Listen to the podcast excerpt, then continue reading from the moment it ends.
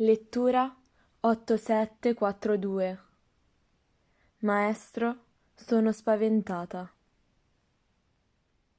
Maestro, ho un cancro al polmone che mi è stato diagnosticato due anni fa.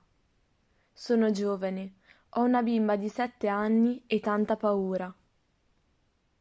Quando, sei mesi or sono, ho ascoltato per la prima volta il Jambab, ho pianto tanto.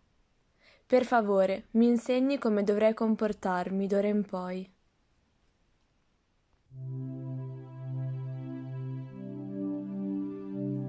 Quel pianto liberatorio che ti è sgorgato dritto dal cuore quando hai incontrato la verità, ti ha pulito nel profondo, ti ha tolto l'energia infetta che conservavi dentro.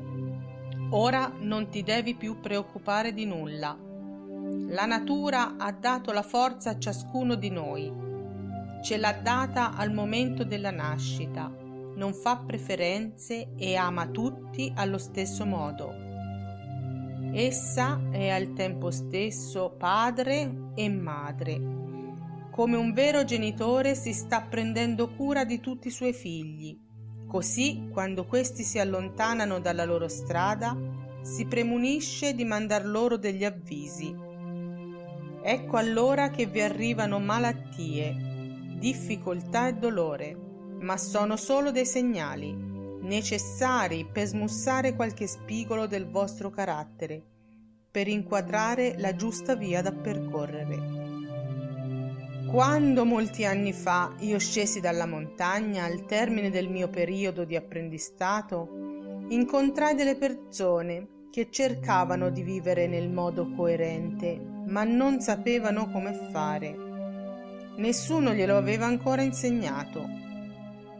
Ora ci sono io. Sono qui davanti a voi proprio per insegnarvi. Non è una punizione quella che ti sta dando la natura. Stavi andando nella direzione sbagliata e così sono incominciate le difficoltà ma sei arrivata fin qui per trovare la via giusta. Non pensare di essere sola. Non potrai mai esserlo. Ora che studi il John Bab, sei parte della sua famiglia. Noi tutti siamo Ongi Kingan. Il dolore di oggi, se ben compreso, ti porterà consapevolezza e potrai compiere un grande lavoro nel mondo.